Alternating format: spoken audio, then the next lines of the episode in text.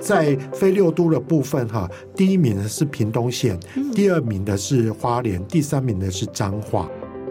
运动跟城市，它真的是离不开关系的。通常就是说，这些基础建设呢，它也大概都展现在某一个城市，包括它的交通、捷运运输，还有包括它的硬体，还有都市人民的一个性格。这次也有特别去采访报道的，就是屏东。我们有发现说，哎，他其实在这次的表现就是很优异，就是除了他是一般县市的第一名之外，就是他的成绩有超过一些六都的县市哦。欢迎收听《远见 On Air》，各位听众，大家好，我是今天的代班主持人，城市学的数位内容营运主编小慈。今天要来访问的来宾是《远见》杂志的总编辑李建新，建新哥好，小陈好，各位听众朋友大家好。好，有听我们上一集的听众朋友就知道，我们这两集其实是要来跟大家聊一下我们这次远见做的一个特别计划，就是运动城市哦。那上一集其实跟大家盘点了很多，为什么运动力是国力啊？跟台湾其实逐渐要迈向夺牌大国之路啦。然后还有，其实我们的政策面啊，政府部门的层级其实也都逐渐的在提升，跟越来越重视哦。那这次呢，我们还有去特别针对了二十二个县市，因为刚刚有提到说，其实县市对于运动的这个政策层面也都是非常的在意哦。然后我们找了蛮多呃很细节的指标，去帮各个县市去做一个排名。要不要请建兴哥先帮我们说明一下，说，哎，我们这次的因为是第一次做嘛，这个指标啊怎么呈现，我们是怎么去做排名的？是，其实，在回答小池这个问题之前啊。我或许可以问访问各位听众朋友一个问题，就是说，哎，为什么运动这种东西跟县市会有关系？哈、嗯，除了县市也有在办一些活动、办一些运动以外，我觉得最重要了，不管是体育赛事也好，或者是说说运动来讲的话，以城市为单位，已经是属于世界规格了。你有没有发现说，好像不管是奥运，我们都不会说美国奥运，对，我们都会说啊，它是亚特兰大奥运，或者是东京奥。运不是日本奥运，不是日本奥运。对，然后像下一次的巴黎奥运，我们不会说法国奥运。嗯、所以说，以城市为规格的话，因为它刚好规模差不多一样大。那在这个赛事的一个范畴，在整个选手移动的一个幅度来看的话，以城市为单位，我觉得是最重要的。另外一个就是说，我们知道国与国之间哦，难免会扯上政治啊，有一些敏感。嘿啊，然后你中国像这次四大运就有一个。很大的一个情况哈，就是说是中国主办的嘛，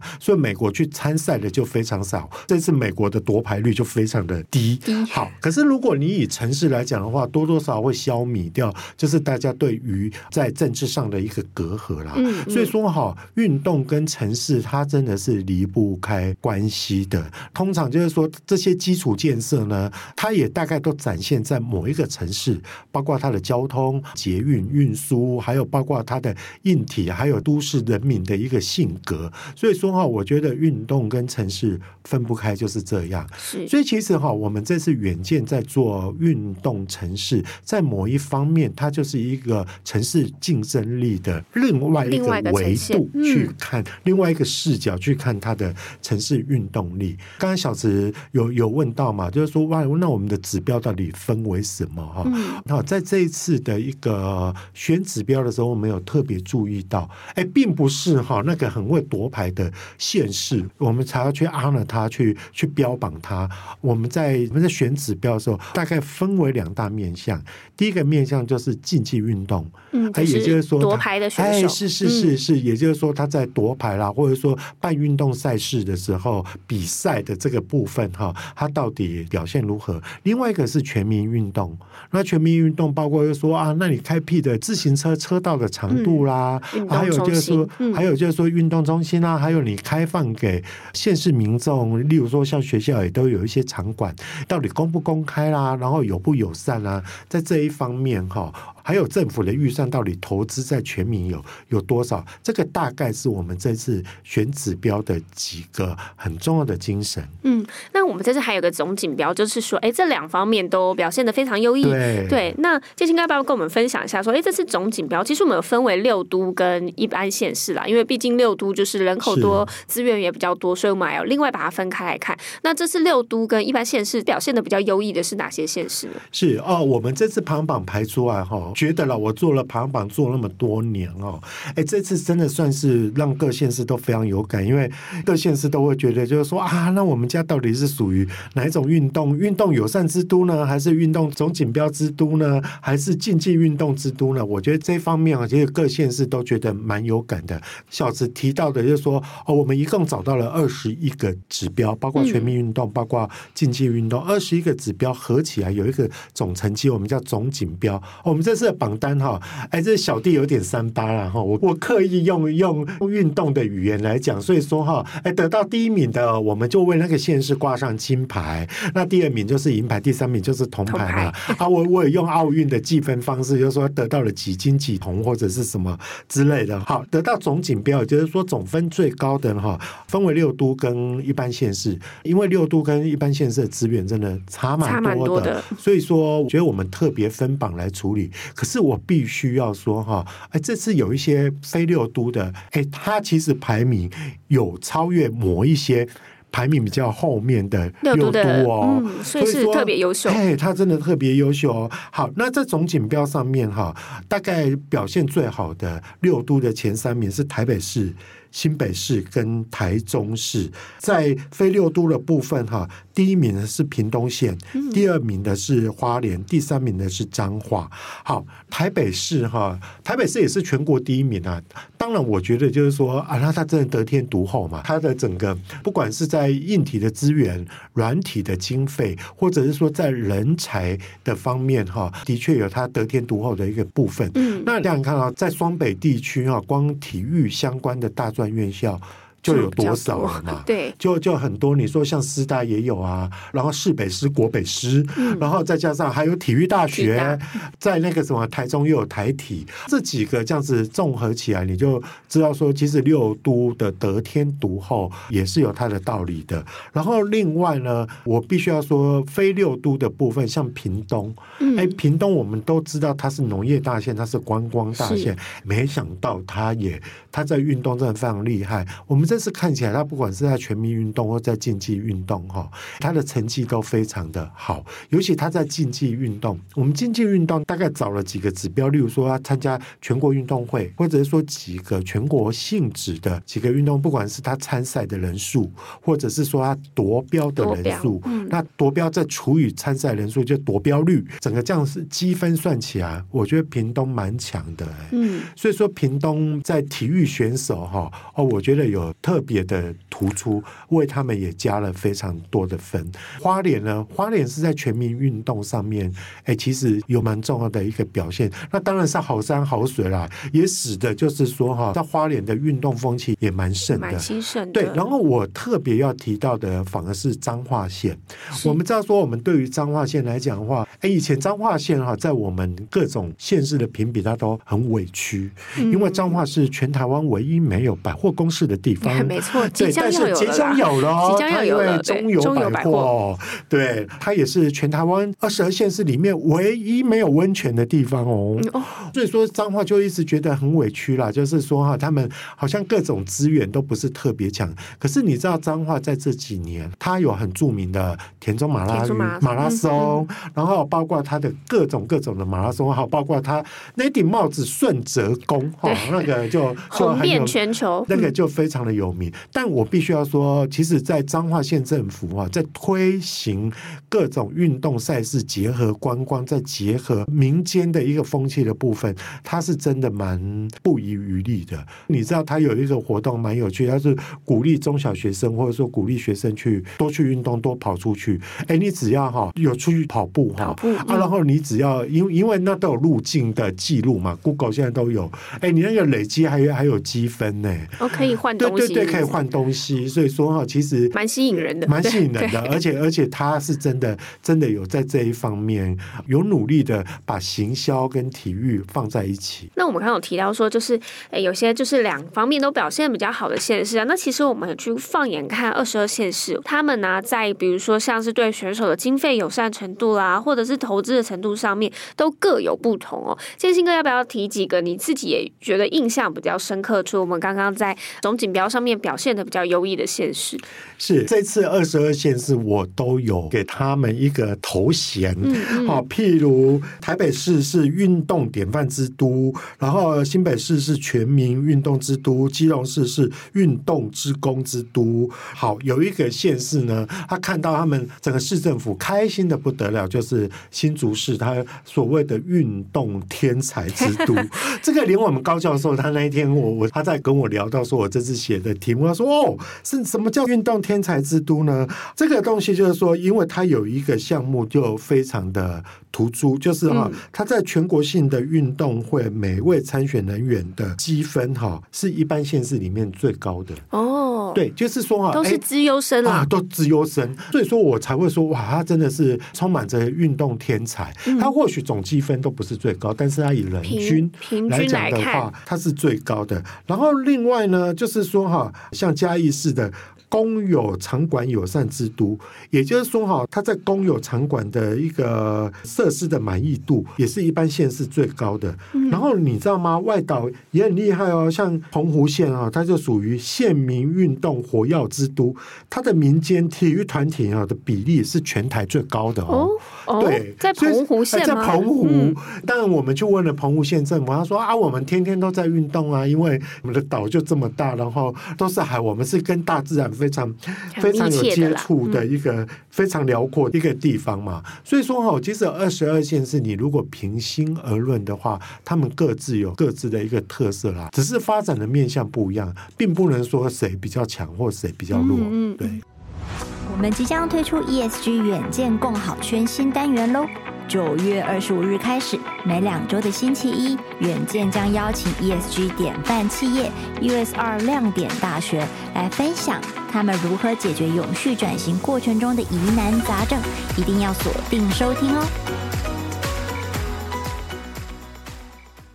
好，那刚刚有提到，就是其实大家都有自己的特色啊。就我们上一集有跟大家介绍到，就是在那个我们这次有举办申请到经典赛的这个台中哦，因为台中在我们这次评比里面确实也是拿到了六金嘛，就是其实他在蛮多面向表现也是不错的。在这次刚刚建新哥上一集有提到说，洲际棒球场台东的洲际棒球场，当时在争取的时候就有很多眉眉嘎嘎，然后其实他的改建也让球迷觉得，哎，其实真的是眼睛为之一亮啊。建新哥觉得，除了这个洲际棒棒球场之外，在台中市还有哪些运动政绩让他们这次可以表现得比较优异一点？对，从一个都市在主办赛事的时候，它的场馆真的是一最经典，可以展现就是说这个市政府的一个市政的能量到底好不好嘛？我举一个例子，像二零零九的高雄市大运，他当时他就是有设立了试运主场馆。哇，那你看那个试运主场馆，上次上次我们家也有写过嘛？那个试运主场馆虽然距离现在已经开幕二零零九，你看到现在已经十四年了。可是哈，它成为一个非常经典的场馆，是因为它不做体育场馆，这当然偶尔还是会做体育场馆啊。就大型的球赛是会在那里，因为它现在应该是全国啊，全台湾最大可以容纳最多人数的一个场馆，大概有有五万多人。后来他成为大型的演唱会一个场所，像我们知道 Blackpink，然后还有像有一些哇 Coldplay 对。对，就很多很多，然后包括每年那个五月天的一个跨年演唱会，嗯、哦，那个也都是在那边，都都很不得了哈。所以说，场馆代表着都市的一个发展的一个能量，我觉得这不由分说啦。再回到台中来讲的话，那台中在卢秀燕市长的一个努力之下，他其实场馆的设立，哎，也真的很多，包括像那个、嗯、像他的洲际棒球场，还有他现在也要弄一个足球的一个园区，嗯、包括就是说很多。他们市政府的一些运动中心也都都做起来了。这一次我我们为什么会特别写他？是因为。洲际棒球场哈，它代表着它要争取到这个赛事。就像我上一期也有提到，哎，其实美国的大联盟还要来审核，还会再来看。对，主办，而且它审核的东西啊，不是只有场馆哦，还包括就是说，哎，你对于那个观众的疏散能力，嗯，还有包括你交通的接驳能力，每一次能够顺利主办赛事哈，会经过两次的一个国际大考验，那应该三次。好，在争取的时候，第一要看你的行销能力够不够。对，第二次呢，你要被检验场馆的时候，等于是用世界的一个标准来给你认证，嗯，来看说，哎，你这个。有没有合格？好，第三次呢，是一个全民跟观众的一个认证啊，大家满意度有满意的，这代表就是说啊，你真的办活动有有你办活动的那个一个能量。所以我觉得台中在这一方面哈，尤其这几年哈，在卢市府努力之下哈，他的确是真的也蛮可圈可点的。尤其台中的体育局又算是说在六都里面蛮早蛮早就成立的一个体育局，嗯、我我觉得这是台中。还蛮值得拿来作为其他县市典范的一个重要的因素。就是确实，他们很早就开始布局这一块了，然后就是也有局促签成立了之后，也放了蛮多资源在里面的。那刚刚有提到，其实还有一个呃，我们这次也有特别去采访报道的，就是屏东。我们有发现说，哎，他其实在这次的表现就是很优异，就是除了他是一般县市的第一名之外，其实他的成绩有超过一些六都的县市哦。那我们有看到他是靠着这个自行车成为运动大县的，也带动了更多的当地的观光风潮。可不可以请建兴哥帮我们介绍一下，说，哎，怎么有办法靠自行车道就可以带动整个县市观光。是有时候我们在说运动场馆哈的设立，或者说运动设施设施的设立哈，有一个非常重要的一个面向，就是说它到底符不符合民众的使用，以及对于民众来讲的话，它亲不亲民。嗯。那我觉得这几年台湾对于骑自行车的这这个方面是是还蛮风行的。第一，台湾是自行车的一个大国，我们都比人家。更有那个本事去去发展自行车，而且借由全民骑自行车，也可以带动我们自己本土的自行车的一个产业的一个发达。那当然要搭配的另外一个层面，就是我们政府能不能设置非常漂亮、非常美丽，而且非常好骑的自行 友善，友善的自行车道嘛？那这次我们特别写的是屏东的一个大鹏湾自行车道。其实大鹏湾哈好几年了，因为大鹏湾之前。之前也之前被讨论过，就是说它是一个国家风景区，然后做的面向有很多，有时候就是说啊，它是要做一个那个什么赛车场啊，跟其他的一些一些运动的一个场馆啊。可是哈，它反而在这一次是让我们看到说，它新的自行车道，不管是它结合观光，或结合一个地貌，或是结合一些它一些友善的一个设施。一般县市政府在做在做自行车道，我就是做了啊，我我也不会。去想到就是说骑自行车的人的需求，例如说有一些维车站、维维修站，那例如说有一些租车站，或者说我有一些友善设施，让人家来这边骑自行车哈，他不会是说啊，我要突破很多很多很多资源上的困难，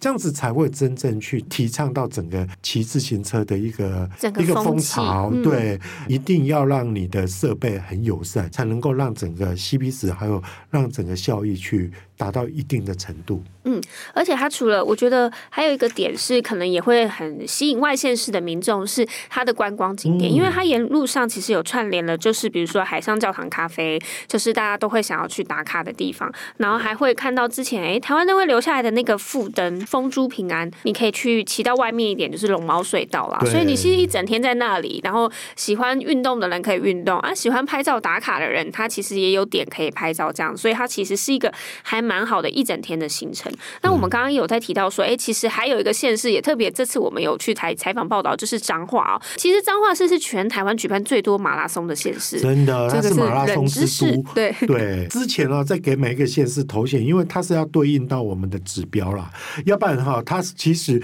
如果它有另外一个代名词的话，应该你称它为马拉松之都哦，应该没有人敢反对。对对对，那它它每年举办的马拉松的一个赛事，真的非常的多哈。那最重要哈，他的县长王惠美王县长自己本身就是体育选手出身的，嗯，所以说哈，对，所以他自己本身就非常的爱运动。那那他包括就是说，不管陆海空，他都有一些琢磨。像他的龙舟赛也非常的有名，有名他的龙舟赛也真的非常有名。然后就是说，刚刚小池提到的，特别是在他的马拉松的部分。那他马拉松以前像什么田中马拉松啦，还有包括我们知道了几个的跟民间企业一起所主办的一个马拉松。以前就是民民间就自己办嘛，就像我们在台北也知道有什么 ING 的马拉松、嗯、富邦的马拉松，拉松民间的力量。可是呢，彰化县政府也会觉得说啊。刚刚我有提到了，就是他以前都比较委屈了，没有百货公司，然后也也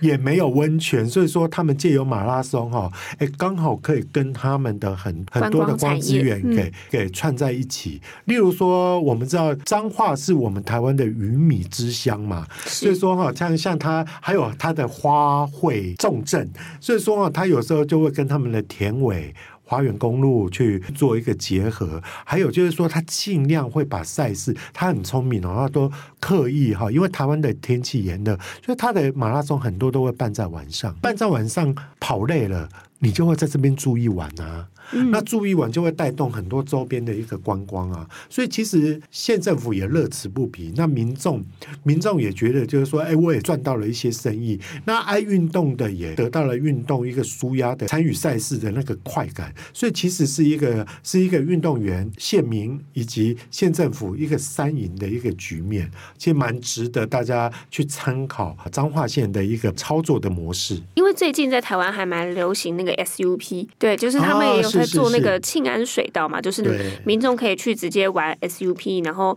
消费满多少钱就还可以去进场体验等等之类的，就是让民众有蛮多诱因的啦。好，就是我们上下集其实跟大家聊蛮多，就是关于我们这次做的运动城市的特别企划。如果大家想要了解更多细节，我可以欢迎参考我们资讯栏的连接，有完整的榜单排名哦。那也请大家锁定每周的远见，然后也帮我们刷五星评价，也让更多人知道我们在这里陪你轻松聊财经产业国际大小事哦。那我们下次见，拜拜，拜拜。